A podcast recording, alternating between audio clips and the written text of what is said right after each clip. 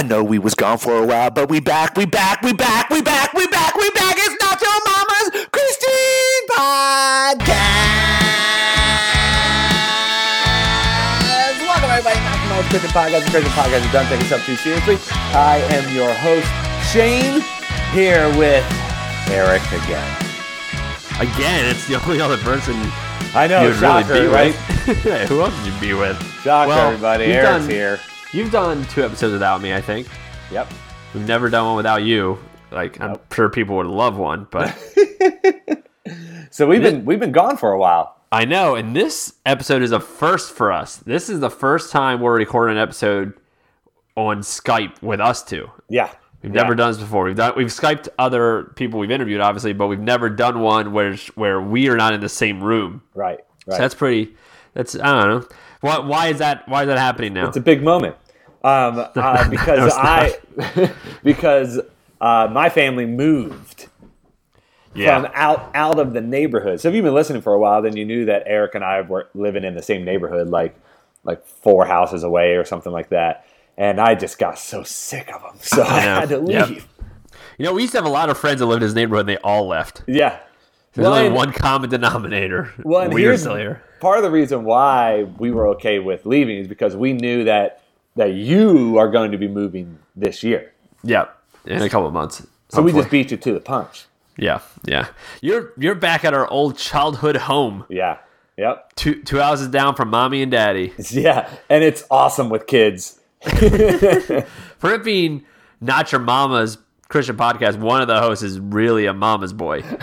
Can't stay away from his Yeah. mama. And I, oh, you know what? I better say this too because uh, um, when with us moving, uh, I need to give. We should give a shout out to mom because our mom is is a real estate agent and she did good work selling our old home and getting us into this new home all within like a few weeks. So um, if you need a real estate agent, In the in the M- DMV. yeah, Well, she can't do. She can't do Virginia. yeah, In the M. Yeah. In Maryland. Yeah, yeah. Uh, if you need a real estate agent, um, contact Sandy Valenstein because she's awesome. And if you need help finding her, let us know. I'll, I'll, uh, we'll give you her information because she's What, awesome. what are some what are some ways they can they can find out that information, Shane, really quick?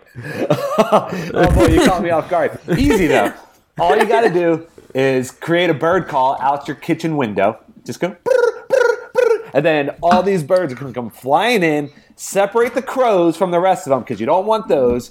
Get a bird, wrestle to the ground, take your question, tape it onto the back of the bird, slap its butt, send it out the window, and it'll find us. And the question will say, How do I get in contact with Sandy Valentine? I need to sell my home and buy a new one. And then we will get in touch with you. Does that work? I don't know what to do now because that's normally how we end podcasts. but we're only beginning. Well, you really caught me off guard with that one. That was quick. You normally give me a little bit more time to think of something than, than you did on that one. I know. So yeah, so we we haven't recorded since our Christmas episode. Yeah. We were hoping to record a couple months ago, uh, last month in January, and uh, there's a sometimes we go uh, we have a long break just because we're a little lazy and we and we and we haven't had time to do it. Right? I wouldn't We say have- that we're a little lazy. I would say that we're a little busy. That's how Lazy. I would put it. we're not that busy. I mean, we're busy, but lazy busy. There's, I don't know, but this one we there was some major stuff happening uh, with with you, Yeah. um, with your kids. So for this episode, it's not gonna. This probably won't be the most fun episode, No. but this, this is a real life episode um, because Shane's had a lot of stuff going on, and if you know us personally, which a good amount of our listeners know us personally, um, you've known about what's been happening, um, but you don't know all the details. And if you don't know us personally, then you have no clue kind of what some of the stuff Shane's been going through. So uh, we just figured we just let have a podcast where Shane can just talk about what's been happening um, with with uh, them. So. Uh, Shane, give us some background before you kind of start, like Yeah. what your, how are your kids, that kind of stuff. Right. So we have two kids. We have a three year old. I have a th- Lauren and I have a three year old daughter named Camden, and then we just had a baby boy named Russell on uh, September second of 2019. So he's five months old now. Uh, but all all within a span of us moving So we moved the Monday after Christmas. And then by that Friday after that, I had the flu. And then that Tuesday after that, I had pink eye. You know, you get pink eye. People farting in your eye. That's not. Yes, it is. That's not- that's it. Or someone poops on your or farts on your pillow and you sleep on it. But so Lauren have- must have farted on on your pillow. Actually, Russell had pink eye before. So he, I, I got it from him. But, anyways, okay, sure, sure. yeah, so that's a little bit of an easier explanation. And maybe he somehow got poop on his fingers and touched his eye. I don't know. Maybe that's how he got pink eye, which then in turn gave me pink eye. Whatever. Um, and so, uh, uh, so we moved on a Monday. I had the flu by Friday. I had pink eye by the next Tuesday. Our household was was just pretty sick. And then by that Wednesday, Russell got just like runny nose, coughing, kind of you know a little. You could tell that he had a cold. And so my wife Lauren took him to the pediatrician, and, and he was out. How old at this point? 4 I'm sorry. months. Four months. Yeah, Okay. four months old. So we, my wife just took him to a doctor's appointment just because with a with a baby, I don't know if it. I know a lot of people are parents, but not everybody is. Like when a baby that young gets sick, like you can't mess around with it. You gotta you gotta take him to the doctors pretty quick. Yeah. Like if I get a cold, it's just like whatever, right? And unless it lasts for a long time. But for a baby, you gotta take him. And so she took to the pediatrician, and right away, uh, when she got to the pediatrician, they said you need to take him to the hospital because we don't. th- It's beyond what they were comfortable with. Now before before you get to that, before you took him Yeah. and they and they didn't think it was as big a deal. But what was happening? Why'd you take it? Was just a cold? Yeah. Or what? Well, so he's always had like like a loud breathing going on, like kind of like a like when he's hungry. But it's not all Yeah. the time. And so we when at the regular doctor's appointments, and it was this was before he was sick, we would take him and what they told us was that he just has acid reflux really bad. And so Lauren eliminated dairy from her diet. So we don't give him any dairy because we think he has a cow's milk allergy, all this stuff, which is, I don't know if that's boring or not. But there were like a few things that we were just like, oh, it's kind of weird, but the doctors think that he's fine. So I remember seeing him on Wednesday Mm-hmm. because he was at um, Russell was at mom and dad's while they were babysitting all of our kids, and mom and I were both like, "Man, he does not seem good." Yeah. But the doctor said, "Well, that's just acid reflux." But he's like, really like Right. trying trying to breathe. But the the pediatrician tells you it's not a big deal. Now we knew that at that point, like he had a cold, and so his breathing was worse. Um, but it still, I still wasn't concerned at that point because, and the, and it wasn't the pediatrician's fault, but they were just like, yeah, I don't think there's anything to be concerned about. He just is a loud breather and just sounds kind of junky. Um, Yeah. but it's but it has to do with acid reflux is what they what they thought. And so either way, we take him to the doctor at that point. This is on Thursday now. Lauren takes him to the pediatrician and they say we need to go to the hospital. So Lauren calls me and I'm like, okay, great. So I leave Camden uh, with with mom and dad and I and I meet her at uh, the hospital, which is Howard County Hospital. And um, they say, yeah, we better get him just some oxygen. His breathing just doesn't look that good. So they put him on high flow oxygen, which basically is like just a breathing tube in his nose. That's all that it is. It's just Uh huh. putting the air up there. Um, and they admit us. So it's Thursday night. I stay. We stay there Thursday night overnight. But they said on Thursday night, you'll probably go home tomorrow morning. Yeah, it's it's just a little thing. Yeah, no big deal. in a day you'll be home. We expect him to go home tomorrow morning. We expect his breathing to be better by tomorrow. So we say, okay, no big deal. So we're there Friday morning, and they say, ah, his breathing still isn't that good yet. We'll have to keep him probably the rest of the day. Hopefully, we can get you home tonight. If not, you'll go home Saturday morning. So we're like, okay, it sucks, but whatever. That's it's nothing to be concerned about. And he seems fine. He's smiling the whole time. No, no problem. And so then Friday night comes, and Lauren and I are both there. And then um, I, t- I tell Lauren, why don't you go home, get some sleep? I'll stay with him in the hospital because we still have Camden as well. But at this point, I think Camden was sleeping at your house. Pro- yeah, something. Because you were like, you knew we were dealing with Russell in the hospital, so you said, why don't Camden come over and sleep with us so we don't have to worry about her. But Lauren went home to get some sleep. So Saturday, Friday night, Saturday early morning, Russell wakes up to eat at about midnight Friday night, which is normal. So Uh-huh. I start to feed him, and um, uh, in, in the hospital, and the nurse comes in and gets me milk and all those sort of things, and I start to feed him, and I, and I say to the nurse, he just looks different to me. Like his breathing was worse. Like he was having a, a more difficult time breathing that even than he was a few hours ago. So I I say to the nurse, "Hey, he looks different," and, and she says, "Well, all of his vitals are look okay. He looks okay, but I'll let the doctor know." Um, and so I feed him, and it just keeps getting a little worse and a little worse and a little worse. And um, the, eventually, a, a different nurse walks in and said, "We need to get the doctor ASAP." So at this point, I'm still like, "Okay, like what's going on?" And Yeah. she goes and she gets a doctor, and they take us out of the room that we were sleeping in, that we were staying in, and they move us to uh, a different room that is kind of like a triage room that has more stuff to look at it. And while we're in there, the doctor comes in, and the doctor's just looking at me, looking at Russell, and he says, "We need to transfer you guys to Johns Hopkins." That- For people that don't know, Johns Hopkins, it's like one of the best hospitals in the world. In the world. top four. Yeah. I think it's ranked four this year. It's Um, downtown Baltimore City. A lot of people know about it. Um, if you know Ben Carson, he was uh, a brain surgeon there, and I mean, it's it's it is like the Disney World of hospitals. Yeah, they're the real deal.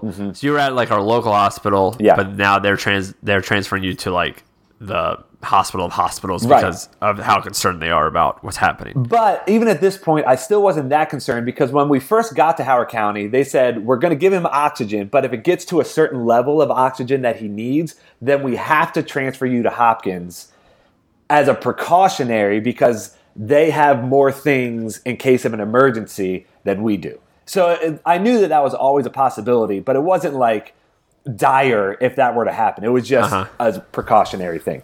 So they say we have to transfer you to Hopkins. So I'm like, okay, great. Um, so they up his oxygen flow um, to, and expecting that to calm his breathing down.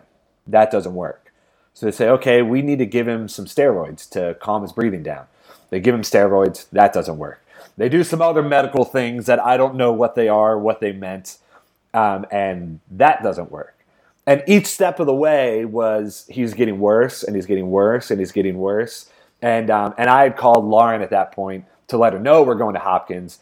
And Lauren, my wife, is a is a nurse, so she works in labor delivery, but she knows way more than I do in a lot of things, but especially in the medical field. And so I tell her we have to transfer to Hopkins, and she starts to freak out at this point. What time is this? This is about one in the morning.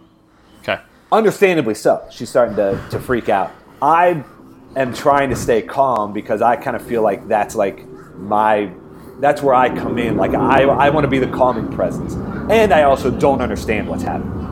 Um, and they don't have time to tell me what's happening because anytime you mess with breathing with anybody, but especially a four month old baby, it's it's no joke. You, they they got to move, right? Yeah. You don't have a lot of time, and so they they they do all these things and nothing's working. And Russell's getting worse and worse and worse. And at this point, his head is bobbing. He's having trouble breathing. It is a struggle. Like it, and it's and it's getting scarier and scarier. So then what they say is, we have to intubate him, which means they have to put a breathing tube down his throat because he cannot breathe on his own now at this point. So they transfer us to another room, which is an even more serious room, which is just a few rooms down from where we were. And they bring in uh, the doctor who's going to intubate him. And at this point, I kind of step, I was holding him the whole time. Now they take him from me and lay him on the bed. And he is really, really, really struggling. So I'm standing outside of the, of the, of the room. And now Lauren gets to the hospital she walks in um, and they go to intubate him, which is a scary thing to watch and a scary thing to see, regardless. But especially for your for your four month old baby, it's really Yeah. scary. Like it's it's it's a weird thing to watch because they're putting a tube down down his throat. Um, but the problem is here, we don't know this at this point, but now we do that he has an abnormal airway. So they put this breathing tube down his throat, and his airway actually is in the shape of an hourglass, which nobody knows. So it starts wide, gets really narrow at one point, and then gets wide again into his lungs. But the doctors don't know this. We don't know this. Nobody could know this. So they go to put this breathing tube down his throat, and they basically hit a wall. And with having a cold, your your throat is already experiencing some swelling. If you shove a tube down there and you're trying to intubate, it's and you hit the trachea, it's just going to make it even more swollen. So now, keep in mind, his airway is an hourglass to start. With a cold, it's swollen, so it's even more narrow. And now they shove a breathing tube down his throat, and it hits the wall, and it makes it even more narrow. In other words, his airway is shutting at this point. It's closing Yeah. completely. You can barely breathe. Barely, you, you cannot get hardly any air down there. Um, and people are starting to panic. My wife is there with me at that point. She sees the monitors and she knows what all those numbers on the monitors mean. Where I don't, I don't know. Would you know? No. I, so I don't know. But there's a lot of beeping going on, and I know that that's not good. And I can see that it's not good. And at this point, more and more doctors, more and more nurses are coming into the room. And the more doctors and nurses that there are, the more serious it is. Yeah. It's not good when there are more. Um, and there's, at this point, I don't know, 10 people in the room. And they aren't panicking, but we know this is not good. And Lauren really knows that this is not good. Um, basically, we are we're about to lose him. I mean, his his airway is if, if anybody, it's it's not good. So Lauren and I just start praying. We're crying. We're in we're in a side room. We're trying to like stay calm, but it's impossible with with your kid. I mean, we don't know if he's going to make it.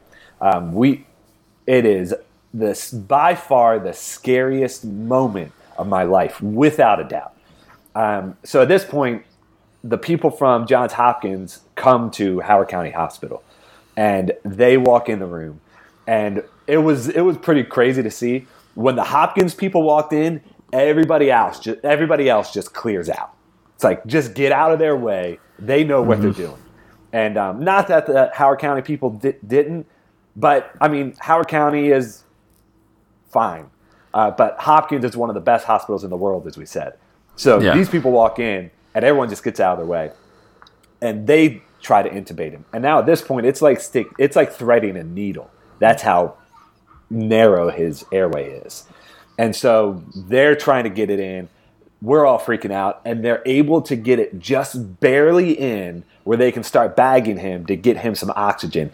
And at this point, his oxygen levels have been dropping like drastically. And so they absolutely 100% saved his life. Because if he didn't get oxygen quick, it, it wouldn't have been good. Um, yeah. And so there's a few doctors. One guy is holding the bag and he's squeezing it, giving giving some air into his lungs.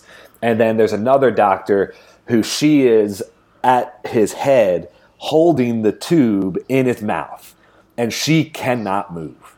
If she moves or if that tube moves at all, they they could lose it and have to re-intubate him and they don't know if they could do it. Yeah. I mean, it it is that narrow.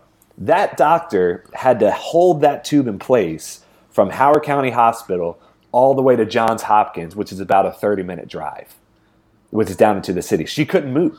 The entire way in the ambulance, she was holding that tube in place um, Yeah. all the way down there. And I talked to her um, later. She came back to visit Russell later in the week, and um, and she she uh, I asked her. I said, "Was what was that like for you?" And she said, "A doctor at Hopkins. That was by far the scariest time for me as a doctor. Like that's amazing to me that that was her response because she's seen some stuff. People come Yeah. from Hopkins from all over the world to to go there, so she's seen some stuff. And she said she's never been more scared in, than in that moment. Um, and uh, so they transfer him all the way down to Hopkins. Lauren rides in the ambulance, and and I drive behind. And once we arrive at Hopkins, at this point, it's about four in the morning. And there are maybe 20 doctors and nurses waiting for us when we arrive. Uh, and they roll Russell in, and they had a plan right away. They said, okay, we have to take him back to the OR to do an emergency. They call, you call it surgery, but it's not like they cut him open or anything. Basically, they're going down his throat to get that the breathing tube more secure in his trachea. And um, And at this point, they don't know why it's stuck. nope, nobody Um, knows. Nobody knows anything things are going on. So what? Walk us through what um what uh at this point you and Lauren are Mm-hmm. Yeah. feeling or thinking or Yeah. doing. So th- we we see all these doctors and we meet them. They all have masks on. We don't know who it, who's who, and they tell us we're we're going to take him back to the OR, and we're we want to try to get this tube more secure. Um, but and they want to try to see down his throat with a little camera to see what's going on. Um, and they're doing X-rays and all this stuff. And basically, they were like, we don't know what's going to happen, um, and they couldn't guarantee us anything.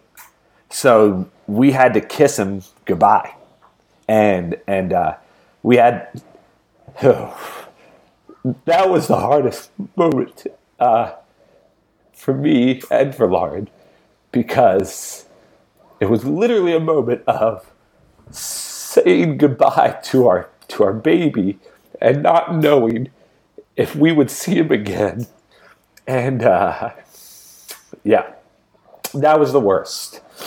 Um, and so we kiss him, and it was so fast. We got there, and within five minutes, they're rushing him back to the OR. And they say, Give him a kiss. And we give him a kiss, and we hug him. And um, he's not awake at this point. Um, and uh, they rush him back. And then we go and sit in a waiting room. And uh, we don't know if we're ever going to see him again um, alive. And uh, it was the longest I don't even I don't even know how much time it was. If it was an hour or an hour and a half or what, uh, but it felt like an eternity just waiting for a doctor to come back in and to tell us that he's okay. Uh, so when we go into the waiting room, uh, a chaplain comes and sit with us. His name is Josh, and uh, you've been in those situations as a pastor. I've been in those situations as a pastor, and uh, it's it's never an easy thing to do. And that's what he does all the time. Like that's his job. He just goes and sits with people at, at the hospital who are struggling and don't know what's going to happen, and maybe lost somebody or whatever it is. Like that's what he does every day. And I was like, my goodness, I don't know how you do it, but he sat with us, and he was wonderful. He he supported us. He he was while we're crying, he's praying with us. He's um, I at one point I was like, I need to just get my mind off of this. And so I'm asking, I was like, I just want to know about you. So I'm asking him all these questions because I can't sit there anymore, just like thinking about what's happening. Um, we called, uh, we called mom and dad at this point. We're, we're starting, we, we let you guys know, and we just started to ask people to pray and, uh, and, and to lift them up. And um, it was by far the worst hour and a half of my life just waiting. Um, and eventually, a doctor walks back in and tells us that he's stable, at least, that they're able to get the breathing tube a little bit more secure and, and in his throat. But he has to be paralyzed and sedated uh, because for a baby, you know, with a breathing tube, he's going to try to grab it, all those sort of things. And it's still like so narrow that we don't have a lot of a lot of space here. So he ha- he has to be knocked out. Um, yeah, so th- I've, I've been going through a lot. Are there any questions or things that you feel like I'm missing? Or No, you're good. right. Keep going. so this point now it's seven in the morning.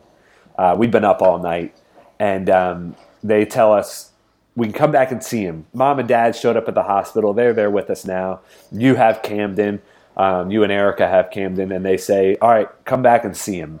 So we get to walk back into the room and see him, and he has all of these tubes and stuff all over him, and his he's he's a mess, but he's knocked out. So we're but we're at least able to see him.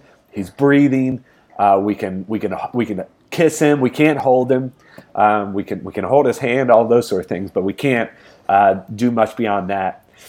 and um, basically the plan at that point was he had to be on a breathing tube, uh, uh, on a ventilator for at least 48 hours. And it really turned out to be uh, almost a week of him being on the ventilator. Um, as they're taking MRIs, they're, t- they're, do- they're looking at all these things in him to try to figure out what was wrong because even the doctors at Hopkins didn't know. They were, they were still like, we don't understand. Because all that he had going on was the common cold. He didn't Yeah. have the flu, he didn't have RSV, he didn't have none of that stuff. All that he had was the rhinovirus, which is a cold. That's it. Yeah, I know. Well, I know you said you had the flu at one point, Yeah. and you didn't get like a flu shot. Yeah. You were thinking that it was your fault that this is happening. Like he got he got the flu, and because you didn't get a flu shot, so there's guilt with that. So That Yeah. that was difficult. Like I was struggling with that just when he was at Howard County and we thought that he was fine because I felt bad because I didn't get a flu shot and my wife being a nurse had been on me to get a flu shot and I hadn't. I I honestly haven't gotten a flu shot in years. I just Yeah. don't really think about it and like I don't know. And I haven't gotten the flu in years, but that's I don't that that wasn't why I didn't get the flu shot. I just never did. Um, so I was struggling with that for sure. And then at this point, I'm like, what happened? Like, what did I do? Is this all because I didn't get a flu shot and now I got my son sick and now he's going to lose his life? Like, those are thoughts that are going through your head, which aren't rational. Um, Yeah. But in those moments, nothing's rational. Like, Yeah. you can't think straight. And uh, I've never been in a moment like this before in my life, and you haven't either, right? Like, we, we know people who have died um, and grandparents who have died and those sort of things, but um, we've, we've been around other families and people that we love and are close to that who have died at a young age, but it hasn't hit me this close to home yet. yeah, So like, the, you don't know how you're going to react. It's Yeah. entirely irrational, um, and the the doctors don't know what's happening. It takes them days to figure out what he has. So give us a timeline. You're you got rushed to Hopkins Mm-hmm. Yeah. Friday night or Saturday, Saturday morning, morning. like one in the morning, Saturday morning. Um, he is uh, sedated. Yeah. Well, he has he has they has a procedure right when he gets Right there. there. Yep.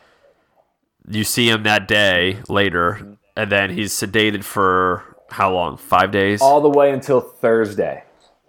Friday. okay, so Thursday. Or, I know So- it's Friday. He he came off the ventilator on Friday, so almost a full week. yeah, um, which which you don't want to do, obviously, uh, with with a baby or really with anybody. The longer they're sedated, the more complications are brought in. Um, but Yeah. they had no choice. We had no choice. He could not. so because what? Yeah, so they were they were needed his lungs to what what, Yeah. what were they wanting to happen? So they needed the swelling in his throat to go down. They knew that his throat was swollen and that his airway was so narrow. They knew that, but they didn't understand why. But they knew that it was. So they needed that to widen up a little bit.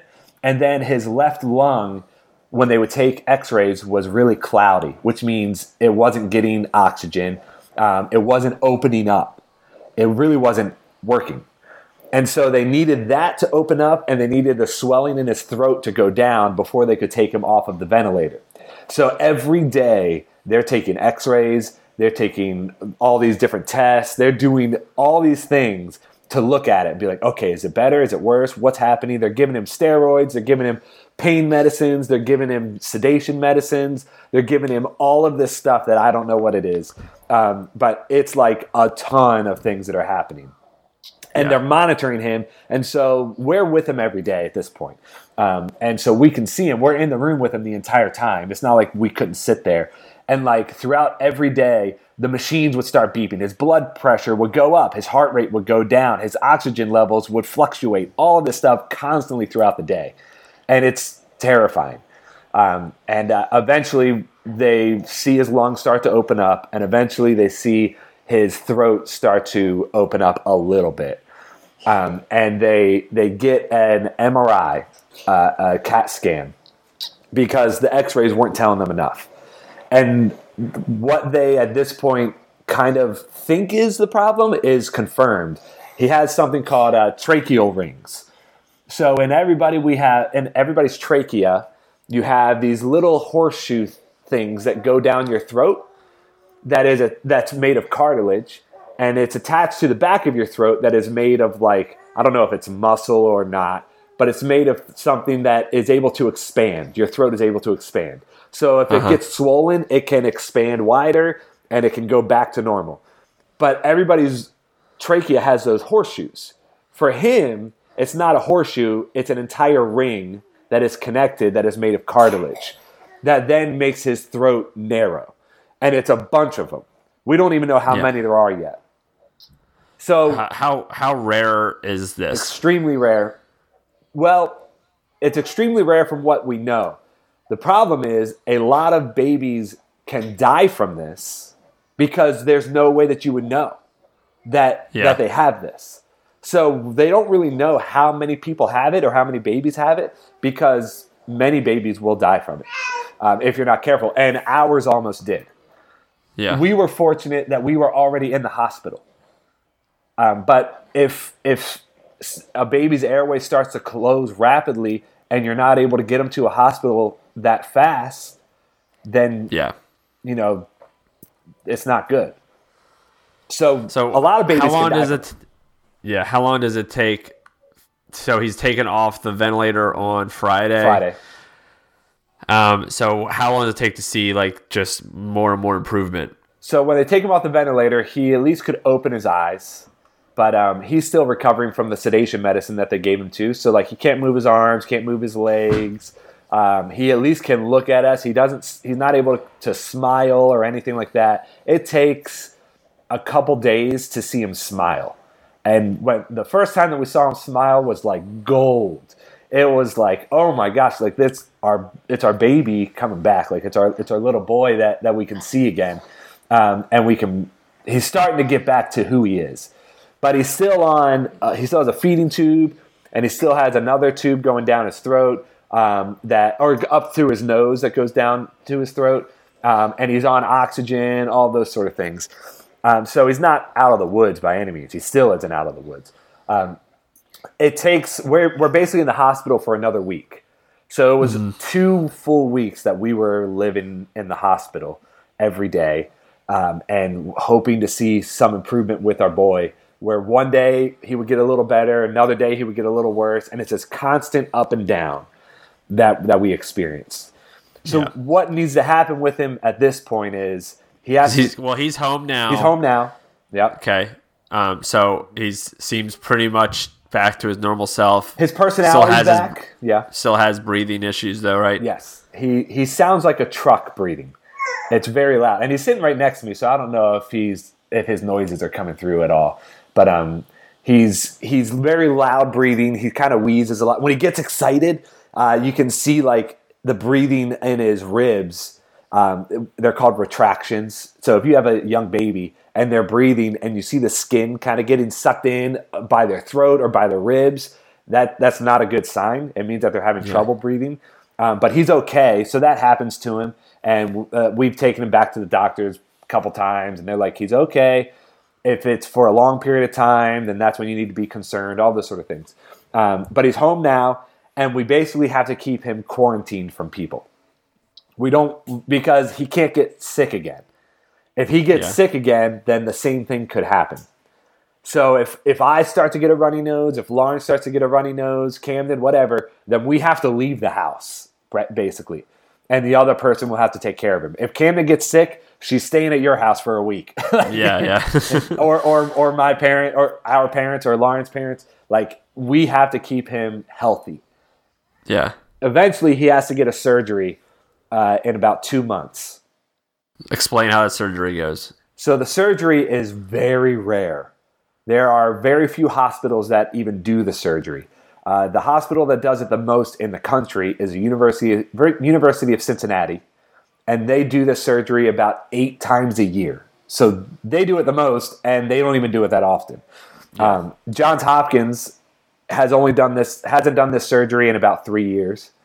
Um, uh, Children's Hospital, which is in DC, that's closest to us, they do it about twice a year. The reason why it's so rare is because you need a cardiothoracic surgeon who is a heart surgeon, and you need an ear, nose, and throat surgeon, specialist. So you need both of them. Most hospitals don't have either. And if they do have either, they have only one. Very few have both. So, like, to find a hospital that has both a cardiothoracic surgeon and an ENT specialist, ear, nose, and throat surgeon, is very rare. Um, and they have to put him on bypass. They have to open. What, what does bypass mean? People that don't know. basically, they have to hit, put him for his heart. Uh, they have to pump his heart. Um, they they he has to they have to open him up, and uh, they have to cut his trachea.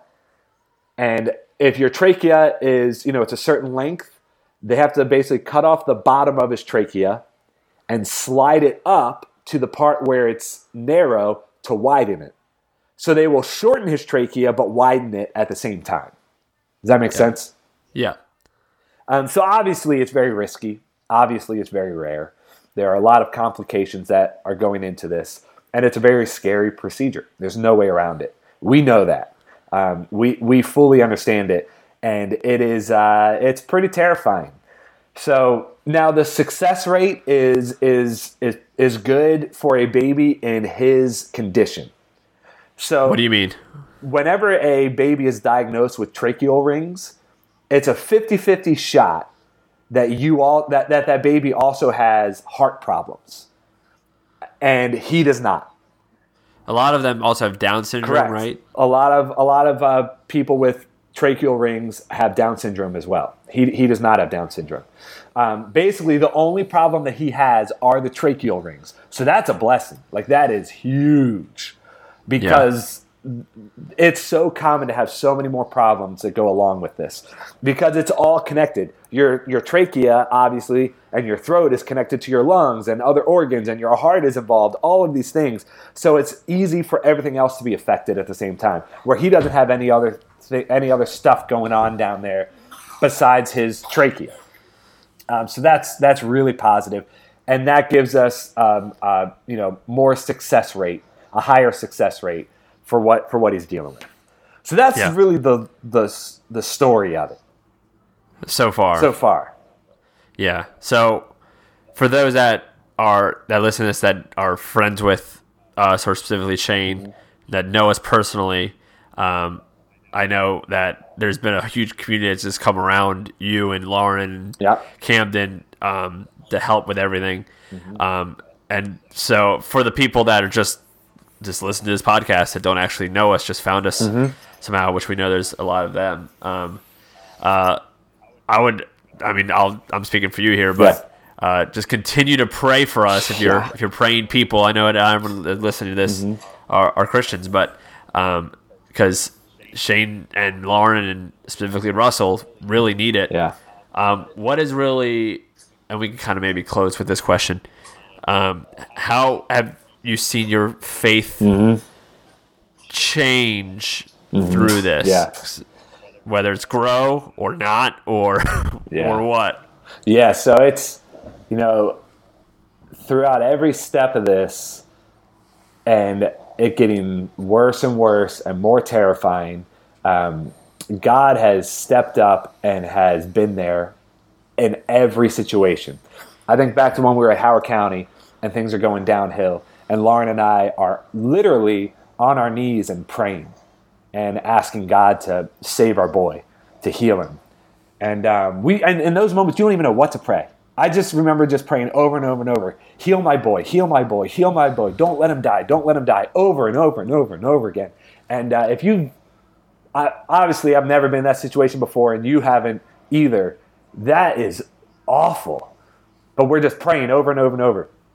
That there was an X-ray technician at Howard County who, um, as we're crying and looking into the room, walks over and and wraps her arm around Lauren, and um, and she actually is a pastor as well. She's an X-ray techni- technician and a pastor in training, and she just starts praying with Lauren, and she was Jesus to us in that moment. And I talked to her as well, and she just lifted us up, and it's so it was so great to have somebody else praying with us and for us, and we didn't even know her. Yeah. Then when we go to Hopkins, um, the uh, I talked about Josh the chaplain. He was Jesus to us in that moment, lifted us up. He was did exactly everything that we needed. And then on top of that, the nurses and the doctors that we got to meet who saved our boy's life, they were Jesus to us in moments where they were able to calm us down and they were able to to give us some assurance. And obviously they talked to us and got to know us. And like we have relationships with these nurses and these doctors that we will never forget. There was a nurse named megan who was wonderful. And lauren and, her actually exchanged numbers. That's Yeah. how close we got to this person. And um, she asked us all these questions. She was just unbelievable. She was the first nurse that we had. There was a nurse named named uh, catherine who we had for three days in the middle of the week which is unusual for a nurse a lot of times they change patients and she was absolutely great. We developed a great relationship with her. The doctors um, uh, that, that that we developed rela- relationships with. I say all this because even in our darkest moments, God showed up. Even in our worst moments, God provided exactly what we needed. Um, and in the most difficult time of my life, God was more real to me than He's ever been, and God's been real to me a lot of times. Um, I've I, I don't feel like I've had a very difficult life. Um, do you do you feel that way? No. Right, like we have not. I've not had a lot of hard times, some hardships or trials. I mean, little things here and there, but nothing huge. And this was huge. So it's uncharted waters. And we don't know exactly how we're going to react until we're in that moment. And then when I was in that moment, I couldn't have been more thankful for the faith that I had because I knew no matter the outcome, life is good and God is good. And life is hard in that moment, but no matter what happened, I knew that God had me every step. So without Jesus in that moment, oh my gosh, it was already hard enough. But I don't Yeah. even want to know where we where I would have been. and you've as you were telling the your whole, the whole story um you probably didn't even notice it but i noticed it you kept show saying little things that shows that even in like this horrific time Mm-hmm. the little things that were beyond your control that god was also doing at the same time Yeah. you know what i mean Yeah. like he has tracheal rings which is very rare but it's also rare for him to not have anything else Yep. um, it if that tube did not get down far enough, it was it was gonna die. Most babies that have this end up dying. They don't even know because they end up dying. Not but not Russell. So like you can look at it as God, why would you give him tracheal rings and and look at it that way? Yeah. But you're choosing Right. because it's the choice to look at it as even in this Mm-hmm. that I don't blame God for, God is continue continually coming Yeah. to us. Yeah. And and our prayer continues to be that that the surgery goes well and everything's fine. Because if it goes well and he, and everything's fine, then there shouldn't be any long term ramifications, Correct. right? It should be kind of it and it's over. Mm-hmm. Um, yeah, like I was, I asked, I remember asking doctors, is he going to be able to run? Can he play sports? Is it like is his breathing? And they're like, no. If as long as everything goes well, he won't have any other issues with this the rest of his life. Yeah. So Unbelievable. Um, so yeah, so we'll we'll keep everybody updated Mm-hmm. on what's happening, and we'll post stuff and let everyone know when Yeah. surgery's happening, so that the entire community can pray. Mm-hmm. Um, and uh, um, and I I appreciate you sh- sharing this with f- in this platform Mm-hmm. in as as real of a way as you possibly can, and as much detail as you've probably given in a long time. Like I don't know, because people ask constantly what, and I I tell them what I know, but I Right. there's things that after you told the story, it's like oh I got that wrong. I told that, that incorrectly. Um, so now people can kind of hear it from you, Yeah. and people they didn't know can now be on in your corner. So um, here's if you want to reach out to Shane personally, Mm-hmm. like not just NYM, and just like drop a line, let him know that you're thinking about him, praying about him. Mm-hmm. Um, your email is svalenstein at gmail.com, Yeah. right? Yep. So you can send Shane an email directly. Sure. Um, we already told you other ways you can do that. Yeah.